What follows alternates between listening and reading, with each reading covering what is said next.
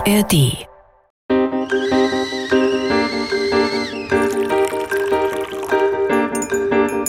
Tee mit Warum? Der Philosophie-Podcast von NDR Kultur. Mhm. Und es ist ja eigentlich auch ein sehr mutiges Experiment gewesen, uns beide jetzt in einen Raum zu setzen und zu sagen, jetzt sprech doch mal. Da muss ich noch mal an unseren schönen Bloch denken, den ich, äh, wie du vielleicht gemerkt hast, ganz gut finde. Mit Denise Bay und Sebastian Friedrich. Die Frage heute. Sind wir uns sicher?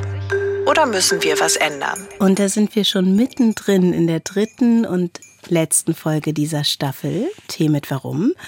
Ich bin Denise, Denise Mbay, ich bin Schauspielerin. Ich bin neugierig darauf, welche Fragen sich heute für uns auftun. Für mich ist das hier ein bisschen, ehrlich gesagt, wie so Theaterproben mit unserem Podcast. Man nimmt sich eines Themas an, taucht dann langsam ein, dann hat man irgendwie das Gefühl, man kann sich jetzt vielleicht so ein bisschen orientieren und kurz vor der Premiere denkt man so, Hilfe! Sehe ich diesen Podcast auch als eine Gelegenheit, auch für mein Leben etwas dazu zu lernen. Und das muss ich glücklicherweise nicht alleine tun, denn bei mir ist auch heute wieder auf einen Becher Tee Sebastian Friedrich. Ja, hallo Denise und ähm, ich bin politischer Journalist, Investigativjournalist und eine Frage, die sich bei mir eigentlich jeden Tag in der Arbeit stellt, ist die nach dem Warum. Und ich möchte ebenso Danke sagen, weil dieser Podcast hier auch eine Möglichkeit für mich ist, mir nochmal grundsätzlichere Fragen zu stellen. Also die Fragen zu stellen, warum die Gesellschaft so ist, wie sie ist. Eine Frage, die ja in dem Alltag bei mir, auch wenn ich dann jetzt eine bestimmte Recherche habe oder so, nicht sich ständig stellt, sondern dann beschäftige ich mich mit einem konkreten ähm, Ereignis, Aspekt oder einem Fehlverhalten. Aber die größere Frage, auch so Sinnfragen, allgemeinere Fragen, die stellen sich da leider nicht. Und äh, hier ist eine ganz gute Gelegenheit dazu.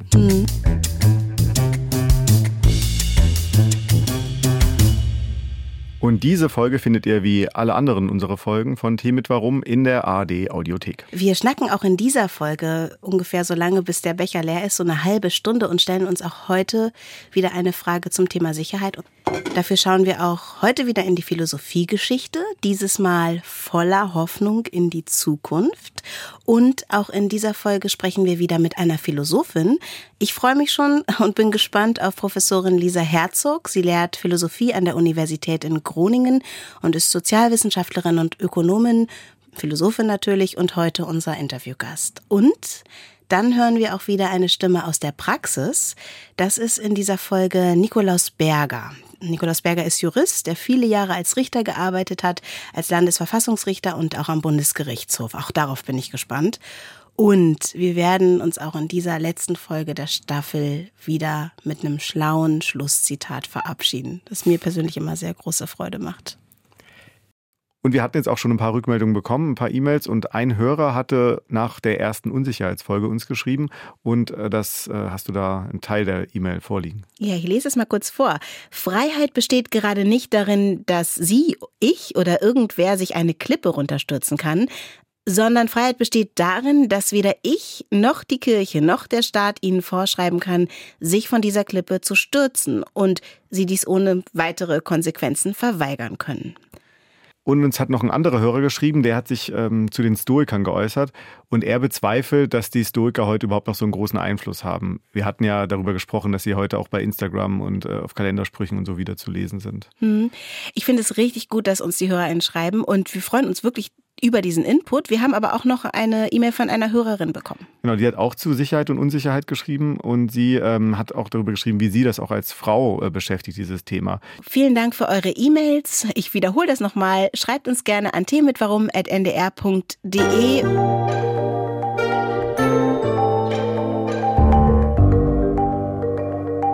Ist er jetzt schon ein bisschen abgekühlt, der Tee? Meiner ist gut temperiert und knallrot, wie die Tasse. Fünf bis acht Minuten Ziehzeit. Fünf bis acht Minuten Ziehzeit. Unser Podcast hat ein bisschen längere Ziehzeit. Sebastian, in den drei Folgen, in denen es jetzt um Unsicherheit geht und in denen wir uns auch schon hier ohne Sicherheitsnetz voneinander und von den Inputs, die so reingekommen sind, überraschen lassen haben, haben wir uns ja auch ein bisschen besser kennengelernt jetzt schon. Das finde ich sehr schön. Ich weiß zum Beispiel von dir, du bist Arbeiterkind. In deiner Biografie spielt Bildungsaufstieg eine große Rolle, oder? Ja, ja, also ja, in meiner schon, ja. Ja, ich zum Beispiel war Tochter einer alleinerziehenden Mutter, was natürlich auch Einfluss auf meine soziale und meine ökonomische Base hat. Ich bin auch selber sehr früh Mutter geworden. Ich weiß, was es heißt, mhm. irgendwie wenig Kohle in der Tasche zu haben und mich so durchzuschummeln, so ein bisschen. Und wenn wir uns die Frage stellen, was macht uns sicher, frage ich mich, ist denn nicht unser Gefühl und auch unser Blick darauf, was uns im Allgemeinen sicher macht, immer auch geprägt von unserer Biografie. Also so sind wir auch so ein bisschen sehr persönlich eingestiegen in der ersten Folge und ich würde dir die Frage jetzt einfach nochmal stellen. Ja, also ich denke schon, dass das natürlich ganz äh, entscheidend ist, die eigene Sozialisation, die eigene Erfahrung.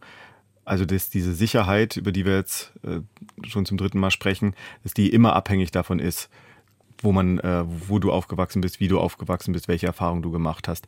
Und trotzdem ist, glaube ich, auch klar geworden jetzt in den bisherigen Folgen, dass es keine äh, individuelle Angelegenheit ist. Ja. Sondern dass die Sicherheit und auch die ein, also auch die Sicherheit des Einzelnen und der Einzelnen klar abhängt von gesellschaftlichen staatlichen, politischen, ökonomischen Rahmenbedingungen. Also das ist nicht einfach nur so ein, ähm, wir bewegen uns mit unseren Sicherheits- oder Unsicherheitsgefühlen in einem Vakuum, sondern es gibt sehr, sehr viele Bedingungen, Bedingungsfaktoren, die um uns herum liegen.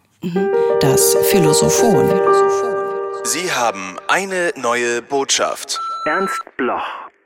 Die Arbeit gegen die Lebensangst und die Umtriebe der Furcht ist die gegen ihre Urheber ihre größtenteils sehr aufzeigbaren. Und sie sucht in der Welt selber, was der Welt hilft. Es ist findbar. Ein Zitat von Ernst Bloch, ein, ja, was war er alles? Er war in erster Linie Philosoph, aber auch Humanist, Marxist, geboren 1885, gestorben 1977. Also 93 Jahre, wenn ich es richtig. Mhm. 92 Jahre ist er geworden.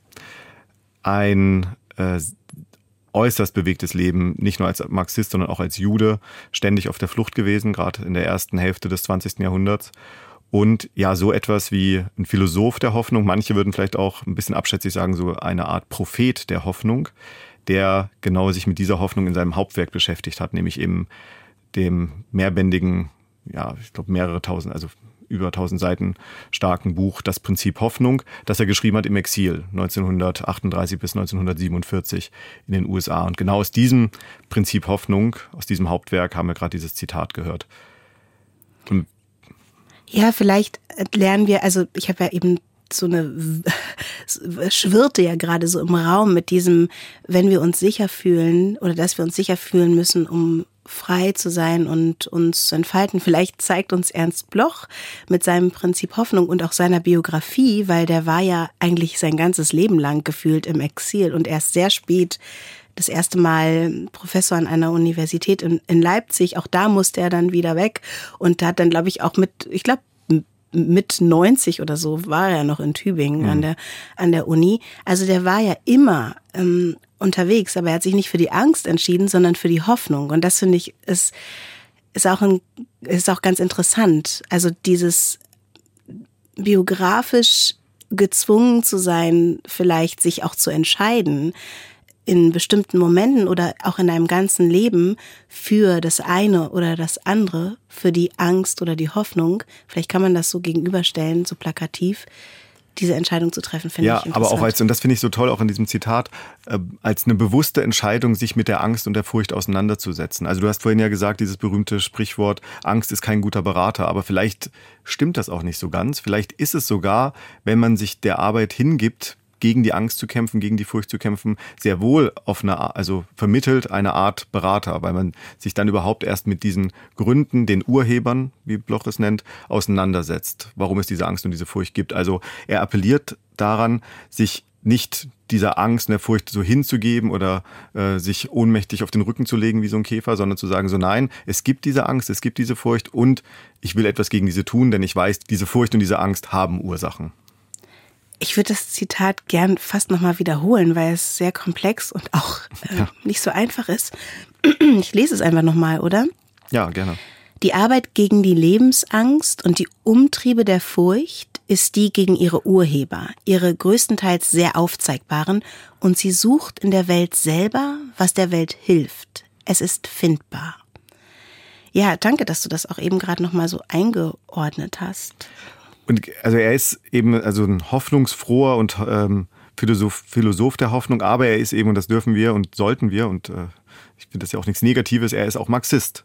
Und wenn er von dieser Welt spricht, die, ähm, also die andere Welt, die auffindbar ist, dann möchte er auch dazu anleiten oder dazu anregen, diese Welt, in der wir leben, zu verändern. Aber nicht mhm. im Sinne eines, wir kämpfen für ein irgendwie abstraktes Paradies, das irgendwo ganz, ganz, ganz weit versteckt ist und äh, dem wir erst nach 35 Wandlungen und irgendwie Wiedergeburten äh, nahe kommen, sondern nein, wir können eine Welt die wir uns auch wünschen, von der wir auch träumen, wir können sie uns erkämpfen. Wir können sie uns erarbeiten in dem Fall. Das ist so ein ganz perspektivisches Denken eigentlich. Ne? Also so in die Zukunft gerichtet zu sagen, ähm, jetzt sehe ich hier bestimmte Dinge, die mir vielleicht Angst bereiten oder die mich in einer unsicheren Gesellschaft leben lassen. Und die gilt es zu verändern. Und die gilt es zu verändern. Und die kann ich nur verändern, wenn ich sie erkenne, wenn ich das sehe. Und dann nicht die Hoffnung wie drüber legen, obwohl er sagt doch auch, es gibt doch auch dieses Zitat von ihm, ähm, Hoffnung ersäuft die Angst? Ja, genau. Die, man sollte die Angst in der Hoffnung ersaufen. Das ist auch, ähm, oder Hoffnung ersäuft die Angst, ist auch im Prinzip Hoffnung, genau. Was sagt die Philosophie? Wir sprechen mit der Philosophieprofessorin und Ökonomin Lisa Herzog. Sie lehrt und forscht an der Universität Groningen zu sozialer Gerechtigkeit und Märkten, zu Berufsethik und Wirtschaftsethik und die Rolle des Wissens in Demokratien. Guten Tag, Lisa Herzog. Liebe Grüße nach Groningen. Hallo, guten Tag. Hallo. Hallo. Meine Frage ist jetzt, kann eine gerechtere Gesellschaft denn dann auch zu einer sichereren Gesellschaft werden? Also, und, oder wie wird sie das? Ja, da gibt es verschiedene Verbindungen zwischen Sicherheit und Gerechtigkeit. Und die fundamentalste, würde ich sagen, ist, dass zu einer gerechten Gesellschaft immer gehört, diejenigen aufzufangen, die in Not geraten. Ist natürlich dann die Frage, wie genau passiert es, ähm, wie hoch ist dann auch das Niveau dieses Sicherheitsnetzes sozusagen und, und wie geht man damit um, dass es manchmal verschuldete und manchmal weniger verschuldete Formen von, von Not gibt. Aber diese grundlegende Sicherheit, dass ich weiß, ich falle nicht ins Nichts und meine existenziellen Bedürfnisse werden einigermaßen erfüllt, das ist eigentlich was, was in allen Konzeptionen politischer Gerechtigkeitstheorien eine Rolle spielt. Die Frage ist eben, ist es nur so ein Existenzminimum im Sinne von, habe ich genug zu essen und kann ich meine Wohnung heizen, was ja heutzutage wirklich schon auch viel ist in vielen Ländern. Aber ich würde sagen, eine wirklich gerechte Gesellschaft muss schon auch darüber hinausgehen und Leuten auch dahingehend Sicherheit geben, dass sie auch wissen, sie können an der Gesellschaft teilhaben. Und sie werden nicht dazu verdammt, dann irgendwie mit einem ganz minimalen Budget, wo sie auf jeden Cent achten müssen, irgendwie durch den Tag zu kommen, sondern sie können sich auch weiterhin einbringen. Sie können auch ein Stück weit ihr Leben nach ihren eigenen Vorstellungen leben und, ähm, und auch zu wissen eben, dass, dass, dass auch das mit abgesichert wird und umgekehrt dann natürlich auch die Bereitschaft der anderen zu sagen, ja, okay, ähm, es hätte auch mich erwischen können. Ähm, der Jobverlust bei den einen, das, das hätte auch meiner sein können. Ähm, das, das ist eben so diese, dieser Grundgedanke dass der Solidarität, dass man sich diese Sicherheit gegenseitig auch gewährleistet. Ein Begriff, den du gerade ähm, sehr stark auch verwendet hast, ist der der Teilhabe. Nun haben wir ja Teilhabe in diesem ähm, politischen System, in dem wir leben, ähm, im Sinne von, äh, man kann an der parlamentarischen Demokratie teilhaben durch äh, eine Wahl äh, oder eine Wahlstimme oder auch der Bereitschaft, vielleicht nicht wählen zu gehen, ist ja auch ähm, äh, eine Auswahl, die man hat.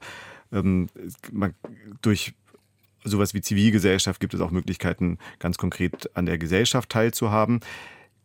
Du kritisierst ja auch, dass es in dem Wirtschaftsbereich diese Teilhabemöglichkeiten in dieser Form so nicht gibt. Wir fragen uns da, wie sicher ist oder wie sicher macht uns eigentlich das aktuelle Wirtschaftssystem, in dem wir leben? Ja, ich finde, dass wir dieses Prinzip, dass Menschen sich einbringen können, eine Stimme haben, Voice heißt das auf Englisch so schön, dass wir das auch viel stärker im wirtschaftlichen Bereich ähm, einbringen müssen und institutionell umsetzen müssen. Und in Deutschland ist es ja so, wenn man so einen gut geschützten, tariflich gebundenen, gewerkschaftlich organisierten Arbeitsplatz hat, dann hat man tatsächlich auch in der Arbeitswelt durch durchaus einiges an Mitsprachemöglichkeiten. Aber diese Arbeitsplätze werden ja tendenziell weniger, weil auch die gewerkschaftliche Bindung abnimmt. Und wenn man sich ganz konkret vorstellt, wovor sehr viele Leute Abstiegsangst haben, dann ist es ja genau das, dass man aus so einem relativ guten, gut bezahlten, eben mit Rechten und ähm, Mitsprachemöglichkeiten versehenen Arbeitsplatz abstürzt und sich dann irgendwie durchschlagen muss in einer prekären Arbeitswelt von Scheinselbstständigkeit oder irgendwelchen Zeitverträgen, sonst wie, weil in dem Bereich diese ganzen Mitsprachemöglichkeiten kaum bestehen. Und, und das ist im Moment eine der ganz großen Schieflagen, die ich im deutschen Wirtschaftssystem sehe, dass, dass in den Arbeitsbereichen ganz wenig Mitsprachemöglichkeiten bestehen. Und, und darüber hinaus, und so ganz grundsätzlich würde ich auch sagen, Demokratie kann immer noch vertieft werden. Auch die politische Demokratie. Einfach nur alle vier Jahre wählen gehen ist das eine. Aber sich wirklich beteiligen, auch vor Ort mitdiskutieren zu können, das ist was anderes. Und da gibt es auch viele positive Bewegungen in diese Richtung. Aber, und dann sind wir wieder beim Thema soziale Ungleichheit, die sind halt im Alltag wirklich oft nur für diejenigen eine Option, die einigermaßen sozial abgesichert sind, die eben einen guten Job haben, die nicht noch mehrere Nebenjobs irgendwie jonglieren müssen. Ähm, und das heißt, auch da bei diesen demokratischen Teilhabemöglichkeiten haben wir eigentlich so einen Bias, so eine Verzerrung hin zu den Leuten, die sowieso schon privilegierter sind. Und das ist auf Dauer für demokratische Gesellschaften einfach nicht Sinn der Sache, sondern es muss wirklich alle erreichen. Wenn ich jetzt zum Beispiel schaue, ich bin Schauspielerin und ich schaue so in die Welt des Films und sehe, da kommen ganz viele junge Regisseurinnen nach. Und ich höre aber von alteingesessenen Kameramännern, ich gender das jetzt absichtlich nicht, dass ihnen das äh, nicht so behagt. Äh, also, dass die Quote nicht behagt. Ja, ist das so? Dass die Quote nicht behagt und dass äh, verschiedene ja Ängste dann aufploppen. Das, das erkenne ich irgendwie. Eben, dass man den eigenen Status verliert, weil man Raum gibt oder Stimme, Voice, wie du sagst, anderen. Und diese Zugänge müssen wir die quasi von außen bestimmen oder ergeben die sich von alleine? Also diese demokratischen Zugänge schaffen, wessen Aufgabe ist das?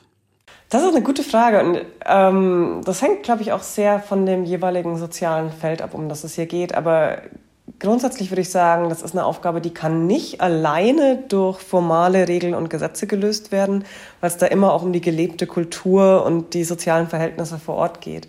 Und natürlich gibt es Bereiche. Und ich meine, ich bin in der Philosophie, da ist das teilweise vielleicht auch ein bisschen vergleichbar, die traditionell sehr weiß und sehr männlich und sehr bildungsbürgerlich waren und in vielen Bereichen heute noch sind.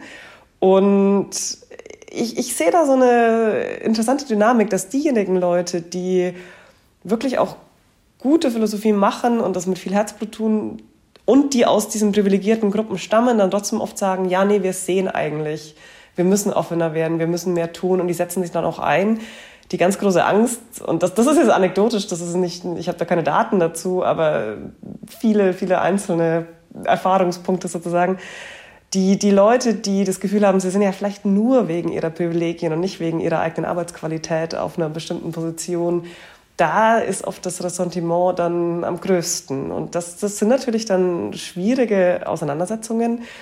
Und ich denke halt immer, je, je privilegierter man ist, umso mehr hat man auch als ganz konkretes Individuum in seinem eigenen Umfeld die Verantwortung, sich für solche Dinge einzusetzen. Und das kann dann Hand in Hand gehen, auch mit ähm, Änderungen des formalen Rahmenwerks. Bis, ich, ich bin inzwischen auch nicht mehr gegen Quoten. Ähm, die muss man klug ausgestalten, je nach Bereich, aber die scheint es einfach auch zu brauchen in vielen Bereichen. Kulturveränderungen sind immer das Bohren dicker Bretter, aber ich bin da eigentlich auch ganz optimistisch, dass sich vieles tut und das, es wird sicher noch dauern, aber ich habe den Eindruck, in vielen Bereichen sind wir da auf einem guten Weg. Den Optimismus, den du verbreitest, wir hatten auch gerade eine, ähm, den optimistischen Bloch, ja, mit dem wir uns beschäftigt haben. Und ich muss zugeben, ich bin noch ganz aufgestachelt von ihm, weil er uns ja äh, sagt, äh, es braucht äh, ja eine eine revolutionäre Lösung, eine radikale Lösung, hm. also nicht im Hier und Jetzt versuchen, kleinere Verbesserungen herbeizuführen. Und ich möchte mal genau auch bei diesem Thema bleiben, das ihr auch gerade besprochen habt, nämlich im weiteren Sinne so etwas wie Chancengleichheit, soziale Durchlässigkeit, die Möglichkeiten, dass ähm, nicht nur äh, alte weiße Männer im Philosophie-Podcast zitiert werden, dass äh, auch nicht nur die, diejenigen die sind, die dann die äh, Professuren und so weiter bekommen. Ich möchte jetzt auch gar kein Plädoyer für die alten weißen Männer in der Philosophie halten, aber ähm, vielleicht dann noch mal ein bisschen allgemeiner. Also das System, selbst wenn es sozial durchlässiger ist und wenn es vielleicht nicht mehr so diskriminierend ist, bleibt ja ein System, vor allem das Wirtschaftssystem, ähm, bleibt ja eines, das auf Konkurrenz beruht und das auch ähm, auf auch innerhalb der Wirtschaft darauf beruht, dass es immer wieder äh, also stärkere Verwertung, äh, Akkumulationsdruck und so weiter geben muss. Ist es nicht dann unterm Strich besser zu sagen, wir brauchen ähm, nicht bessere Spielregeln, damit alle Spielteilnehmer fairer miteinander sich beteiligen können und ähm, auch aufsteigen können, sondern sollten wir uns nicht eher mit Bloch im Sinn Gedanken machen, das Spiel komplett zu beenden, indem wir uns hier gerade ähm, aufhalten und ein neues anzufangen, wo es eben keine Gewinner und Verlierer geben kann.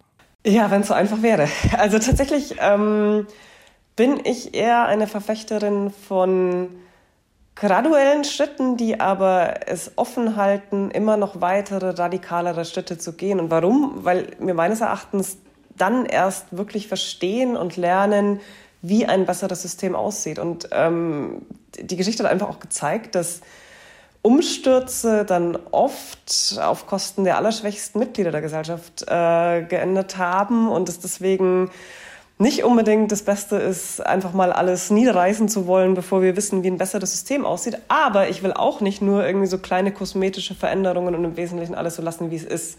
Und äh, Macht ist immer sowas, da redet man nicht so gerne drüber. Ähm, aber ich glaube, wir müssen ehrlicher darüber sprechen, wie in unserem Wirtschaftssystem auch Macht verteilt ist und wo das eben auch dazu führt, dass dann bestimmte Gruppen ausgeschlossen werden und, und eben auch ihre Bedürfnisse nicht erfüllt kriegen und in dem Sinne unsicher sind. Du plädierst ja auch dafür, dass der Markt nicht äh, isoliert funktioniert und betrachtet werden sollte, sondern dass er eingebettet sein sollte in Politik und in Gesellschaft. Sind wir jetzt im Ende des Neoliberalismus oder war das nur so ein kurzer Traum oder eine kurze Hoffnung? Ich habe auch keine Glaskugel, aber ich sehe doch Anzeichen für einen Umschwung und zwar auf verschiedenen Ebenen. Zum einen sind, glaube ich, viele neoliberale Theor Theorieansätze einfach als Theorien wirklich inzwischen widerlegt. Ähm, zum Beispiel Trickle-Down, dass man einfach die Steuern für die, für die Reichen runtersetzt und dann hofft, dass das irgendwie die Masse der Bevölkerung erreicht. Das hat einfach sich nicht bewährt. Das stimmt einfach als Theorie nicht. Und auch viele andere Bereiche, also so, so Supply-Side Economics, also dass man immer immer die Firmen fördern muss, damit es dann irgendwie allen gut geht. Das ist einfach intellektuell nicht mehr haltbar. Ähm, das ist das eine. Und das andere ist, dass durch die Corona-Pandemie, ähm, aber jetzt auch durch, durch die Reaktionen auf den Krieg in der Ukraine, doch irgendwie die Bedeutung staatlichen Handelns wieder stärker in den Mittelpunkt gerückt ist. Und wir müssen es schaffen, dass Demokratie wirklich wieder demokratischer wird, in dem Sinne, dass Wirtschaftsinteressen zwar schon geäußert werden dürfen, aber eben nicht so viel Gewicht in der politischen Entscheidungsfindung haben dürfen, dass dann andere Interessen, sei es der Gesellschaft als Ganzer oder sei es auch äh, der natürlichen Umwelt, des Klimas, dass die doch dann immer den Kürzeren ziehen. Da mache ich mir die größten Sorgen, dass das nicht gelingt und quasi auch nicht schnell genug gelingt, um beim, bei der Bekämpfung des Klimawandels rechtzeitig und so massiv, wie das nötig ist, umzusteuern. Vielen Dank, Lisa Herzog, dass du heute unser Interviewgast warst. Lisa Herzog, Professorin für Philosophie in Groningen. Zuletzt erschienen ist von dir das System zurückerobern, moralische Verantwortung, Arbeitsteilung und die Rolle von Organisationen in der Gesellschaft 2021 im WBG Verlag. Vielen Dank, Lisa Herzog. Danke, Lisa. Danke. Tschüss. Tschüss.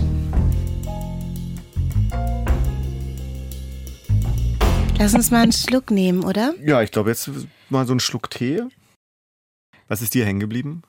Ähm, gleichberechtigte Kommunikationsformen. ähm, ganz zum Schluss. Dann, ich habe kurz über dieses Bedürfnis nachgedacht, ähm, die Bedürfnisbefriedigung, was unsere Bedürfnisse eigentlich sind. Und da habe ich ein bisschen mh, mm, weiter das noch fassen wollen. Und sie hat es auch anklingen lassen, dass unsere Bedürfnisse eben vielleicht auch mehr sind, als nur es warm zu haben, was zu essen und was zu trinken zu haben, sondern dass wir eben zum Beispiel auch soziale Teilhabe uns wünschen, dass wir uns vielleicht auch kulturelle Teilhabe wünschen, dass wir unsere Bedürfnisse sich nicht nur darauf beschränken, dass es uns so okay geht, sondern dass wir uns entwickeln können und dass wir zum Beispiel auch ja uns fortbilden können, dass wir Dinge lernen können, die vielleicht unsere Eltern noch nicht gelernt haben und dass wir uns auch entscheiden können, Dinge zu tun oder Dinge zu lassen in unserem Leben. Ich frage mich allerdings, ob man bei dieser Perspektive dann das jetzt im engeren Sinne materielle dann wieder aus dem Blick verliert, weil sie hat ja glaube ich auch davon gesprochen an einer Stelle, dass äh, das System, so wie es jetzt ist, gar nicht so schlecht ist sinngemäß, weil es gäbe ja, ähm, die Grundbedürfnisse seien ja gedeckt oder könnten gedeckt sein. Und trotzdem leben wir gerade, wenn man es global betrachtet, in der Welt, in der trotzdem noch Hunderttausende an Hunger äh, oder Millionen sind es ja, Millionen, ähm, ja. ich habe jetzt die Zahlen nicht, aber auf jeden Fall sehr viele Menschen auf diesem Planeten ähm, nichts Menschen. zu essen haben. Ja obwohl genug produziert wird, eindeutig. Das hat logisch etwas mit der Art und Weise der Verteilung des Wirtschaftssystems zu tun. Also ganz so positiv, auch wenn sie natürlich das bestehende Wirtschaftssystem auch kritisiert hat. Aber ich teile nicht ihren, ähm, ihren Optimismus, dass das durch kleine Schritte gebändigt, gezähmt, verbessert werden kann. Wie siehst hm. du das? Also ich verstehe das und das ist, ich verstehe diesen Ansatz, ähm, zu sagen, dass große Umstürze oder so solche Dinge nicht verbessert haben. Und das, dass man natürlich mit Bedacht Dinge verändern sollte. Das kann ich nachvollziehen. Aber ich sehe auch, dass sich halt, dass sich Dinge nur schleppend verändern. Und deshalb, wir machen es mal ganz einfach an, an dem Beispiel der Quote zum Beispiel fest. Ich glaube, dass wir eine Quote brauchen, um überhaupt irgendwie etwas in Gang zu bringen. Und ich glaube, dass diese kulturelle Anerkennung, dass Dinge sich verschieben oder dass wir akzeptieren, dass unsere, dass die Teilhabe vielfältiger wird, dass die kulturell erst ankommen, wenn wir sie leben. Also selbstverständlich lebe ich lieber in einer Gesellschaft, wo die Unsicherheiten und Sicherheiten gleicher verteilt sind.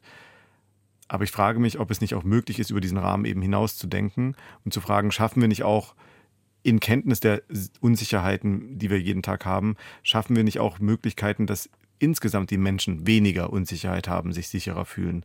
Und da würde sie ja sagen, Schritt für Schritt. Ähm, und Schritt für Schritt entdecken wir auch immer mehr und immer mehr Möglichkeiten.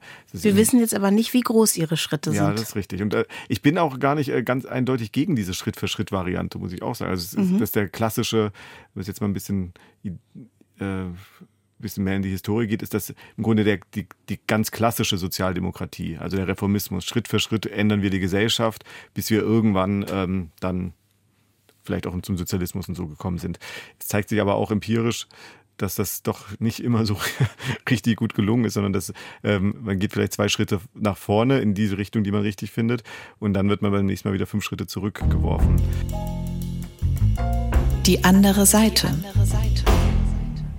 Ja, ich heiße Nikolaus Berger. Ich bin von Ausbildung Jurist und habe beruflich ähm, vor allem als Richter gearbeitet, viele Jahre in Hamburg am Landgericht, dort als äh, Strafrichter und äh, bin aber auch viele Jahre beim Bundesgerichtshof tätig äh, gewesen in äh, Zivilsenaten und in Strafsenaten.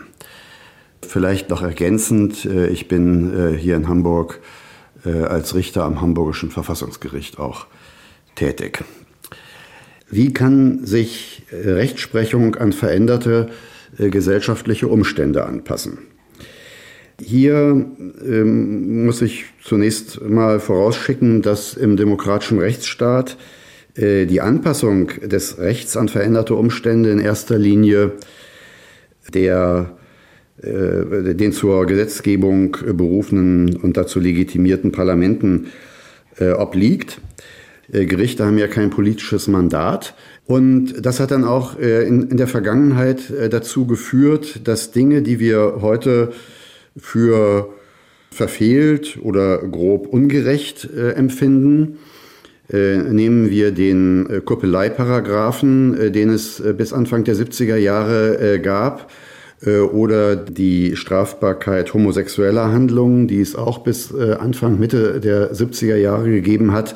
Äh, da musste der Gesetzgeber äh, halt selbst ran. Da konnten nicht die, äh, die, die Gerichte sagen, ja, das bestrafen wir jetzt aber nicht. Ein äh, aktuelles Beispiel, was ja gerade im Gesetzgebungsprozess ist, ist die äh, Strafbarkeit des Umgangs mit Cannabis.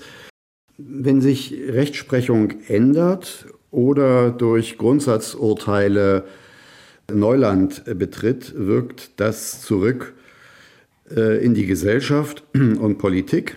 Die Rückwirkung in, in den Bereich der Gesellschaft und der durch die Gesellschaft in Wahlentscheidungen bestimmten weiteren Politik, Gesetzgebung, kann man äh, gar nicht äh, hoch genug einschätzen. Bevor ich zum Klimabeschluss des Bundesverfassungsgerichts komme, will ich ein anderes Beispiel nehmen aus den 80er Jahren. Äh, dort äh, hat äh, das Bundesverfassungsgericht das Grundrecht der informationellen Selbstbestimmung erfunden. Und diese informationelle Selbstbestimmung hat dann ja in Deutschland, aber im Übrigen auch auf europäischer Ebene zu einer, zu einer Flut von ja, gesetzgeberischen Entscheidungen geführt, dass man sagen kann, der Datenschutz ist eines der wichtigsten Kriterien, an denen man ähm, auch heutzutage äh, Gesetze äh, auch misst, die in äh, den Bereich der Freiheitsrechte der Bürger eingreifen. Ich gehe äh, davon aus, dass das für den Klimabeschluss äh, des Bundesverfassungsgerichts äh, aus dem März 2021 auch gelten wird. Die unmittelbare Wirkung dieser äh, aus meiner Sicht epochalen Entscheidung, die hat man ja äh, gleich danach gesehen, weil ich meine, von einer Partei abgesehen, äh, jetzt äh, sämtliche bürgerlichen Parteien und äh, auch die Linke begeistert in die Hände geklatscht haben, nachdem die Entscheidung getroffen worden oder besser gesagt veröffentlicht worden ist und gesagt haben, endlich sagt es uns jetzt mal jemand. Diese Vorschrift, die noch sehr neu ist, ähm, hat das Bundesverfassungsgericht eben so ausgedeutet, dass das nicht nur ein allgemeines Ziel ist, sondern dass sich die Gerichte auch darauf berufen äh, äh können, dass das unmittelbar anwendbares Recht ist. Im Zweifel muss ein Gericht, das erkennt, dass, äh, dass das Gesetz dem Wandel entgegensteht, dann auch in seine Urteilsgründe reinschreiben können. Ähm, wir sehen das zwar kritisch, das Ergebnis, aber das äh, lässt sich bei der vorhandenen Rechtslage nicht vermeiden. Ein Beispiel hierfür wäre etwa das sogenannte Containern, also dass man aus dem Container Lebensmittel rausnimmt, die ansonsten dort verderben würden. Das ist etwas, was vielen Menschen schwer einsichtig ist, dass das als Diebstahl äh, zu bestrafen sein soll. Äh, es fällt auch mir persönlich schwer. Und wenn äh, in so einem Fall das Gericht sagen würde, äh, die Person ist wegen Diebstahls zu verurteilen, äh, dann kann das Gericht noch seine Einschätzung dadurch Ausdruck verleihen, dass es die Rechtsfolge ganz gering hält, dass man also beispielsweise nur eine Geldstrafe von zehn Tagessätzen verhängt und nicht eine Freiheitsstrafe von drei Monaten beispielsweise. Aber es kann dann eben diesen Satz aufnehmen, dass äh, man das für verfehlt hält. Und äh, dann kann das äh, vielleicht auch bei einem Rechtsmittel äh, das Obergericht aufnehmen und dann geht es eben vielleicht den gesetzgeberischen Gang. Es kann aber auch so sein, dass auch über solche Entscheidungen in den Medien so kritisch berichtet wird, dass, was jetzt immer mal passiert ist, beispielsweise auch der frühere Hamburger Justizsenator, der wollte eine Gesetzesinitiative über den Bundesrat einbringen. Da haben aber äh, dann aus meiner Sicht leider mehrere Bundesländer gesagt, nein, das wollen wir nicht, dann ist es verblieben. Äh, also man kann dann über die Berichterstattung über solche Entscheidungen natürlich auch den nötigen äh, Druck erzielen, dass der Gesetzgeber äh, doch irgendwann hier Abhilfe schafft und eine neue Vorschrift von mir aus dem Paragraph 242 A Strafgesetzbuch hineinschreibt, wo er genau das regelt und straflos stellt.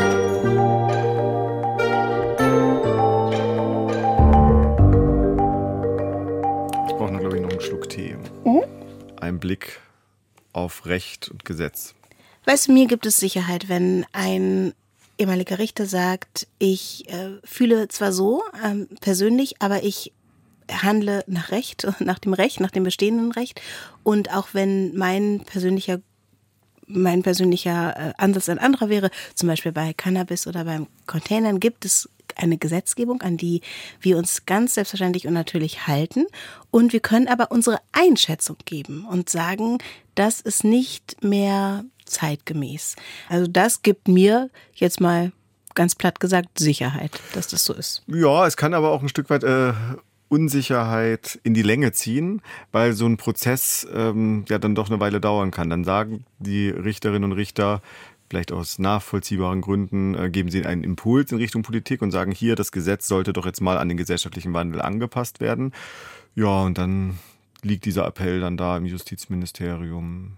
Vor allem ist es wichtig, also tatsächlich diese verschiedenen Ebenen der Demokratie auch als solche ernst zu nehmen. Also das ja. jetzt nicht auf die also nicht nur das Parlament machen lassen mit ihrer Gesetzgebung und äh, nicht nur die, die Richterinnen und Richter sich auf die verlassen, sondern das, was du ja auch gerade schon gesagt hast, die Gesellschaft muss nicht nur eine Debatte führen, sondern aus der Gesellschaft heraus entwickelt sich ja gesellschaftlicher Wandel und gesellschaftlicher Fortschritt. Und genau das hat Lisa Herzog eben auch gesagt, ne, dass wir halt die Stimmen brauchen, auch aus der Gesellschaft. Also und im Idealfall gibt es ein Zusammenspiel. Also er hat ja auch ganz kurz ähm, diesen Klimabeschluss vom, des Bundesverfassungsgerichts 2021 ja. angesprochen.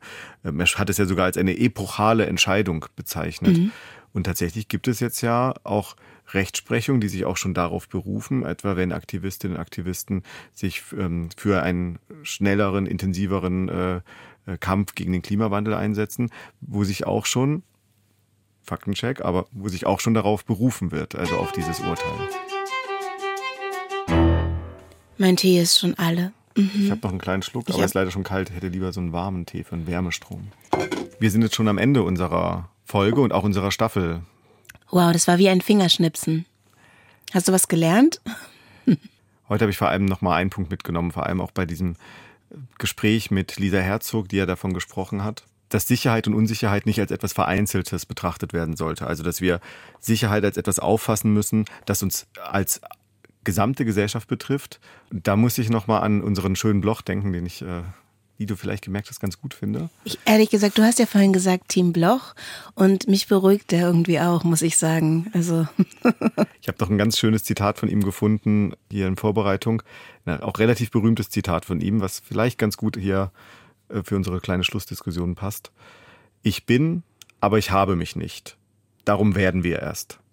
Und ich finde, das ist genau dieser Aspekt, den, äh, der auch bei Lisa Herzog am Rand durchscheint, dass also die Hoffnung, die auch Bloch hat, die bezieht sich nicht auf das Handeln des Einzelnen oder der Einzelnen, sondern das geht nur gemeinsam. Also dieser Sprung in seinem Zitat von Singular in Plural, ich glaube, das ist das ganz Entscheidende, wenn wir darüber nachdenken wollen, wie eine unsichere Gesellschaft zu einer sichereren Gesellschaft für alle werden kann. Und das ist ein andere, das ist ein Philosophieverständnis, mit dem ich sehr viel anfangen kann. Also Philosophie nicht als individuelle Glückslehre, als äh, ein Zitat, das man irgendwie als Wandtattoo irgendwo hinklebt und dann sich irgendwie besser fühlt, sondern auch als Anleitung dazu, es gemeinsam in die Hand zu nehmen. Mm, es gibt eine südafrikanische Lebensphilosophie, die heißt Ubuntu.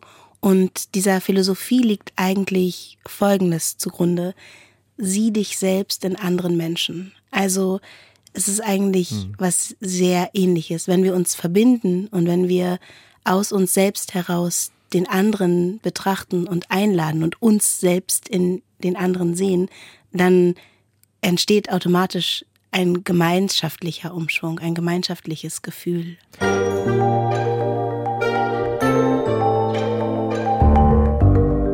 Also erstmal möchte ich mich bedanken bei unseren ZuhörerInnen, die jetzt hier die ganze Zeit dran geblieben sind, drei Folgen lang. Und uns interessiert, was ist euch hängen geblieben? Welche Fragen haben wir gar nicht gestellt. Wo haben wir überhaupt nicht hingeschaut? Was haben wir vergessen? Welche Zitate kommen euch? Welche Ideen habt ihr? Bitte schreibt uns gern. Unter t-mit-warum.ndr.de zusammengeschrieben t-mit-warum.ndr.de. Ihr könnt auch die Folgen, die wir falls ihr Folgen verpasst habt, auch noch nachhören. In der ARD Audiothek oder bei ndr.de findet ihr die. und wir freuen uns auf eure Nachrichten. Ist dein Tee leer? Ja, nichts mehr drin. Dann fehlt eigentlich zum Schluss nur noch das schlaue philosophische Zitat. Ja, liebe Denise, ich fand das sehr, sehr angenehm mit dir, diese ersten drei Folgen. Und ich freue mich schon auf ähm, die nächsten Themen und Diskussionen, die wir miteinander führen werden. Ich bin total neugierig drauf und ich danke dir für dein Vertrauen und dass wir hier zusammensitzen dürfen. Hat mich sehr gefreut. Vielen Dank und tschüss. Tschüss. Der Zitatomat. Abseits ist, wenn der Schiedsrichter pfeift. Franz Beckenbauer, Fußballlegende und Philosoph.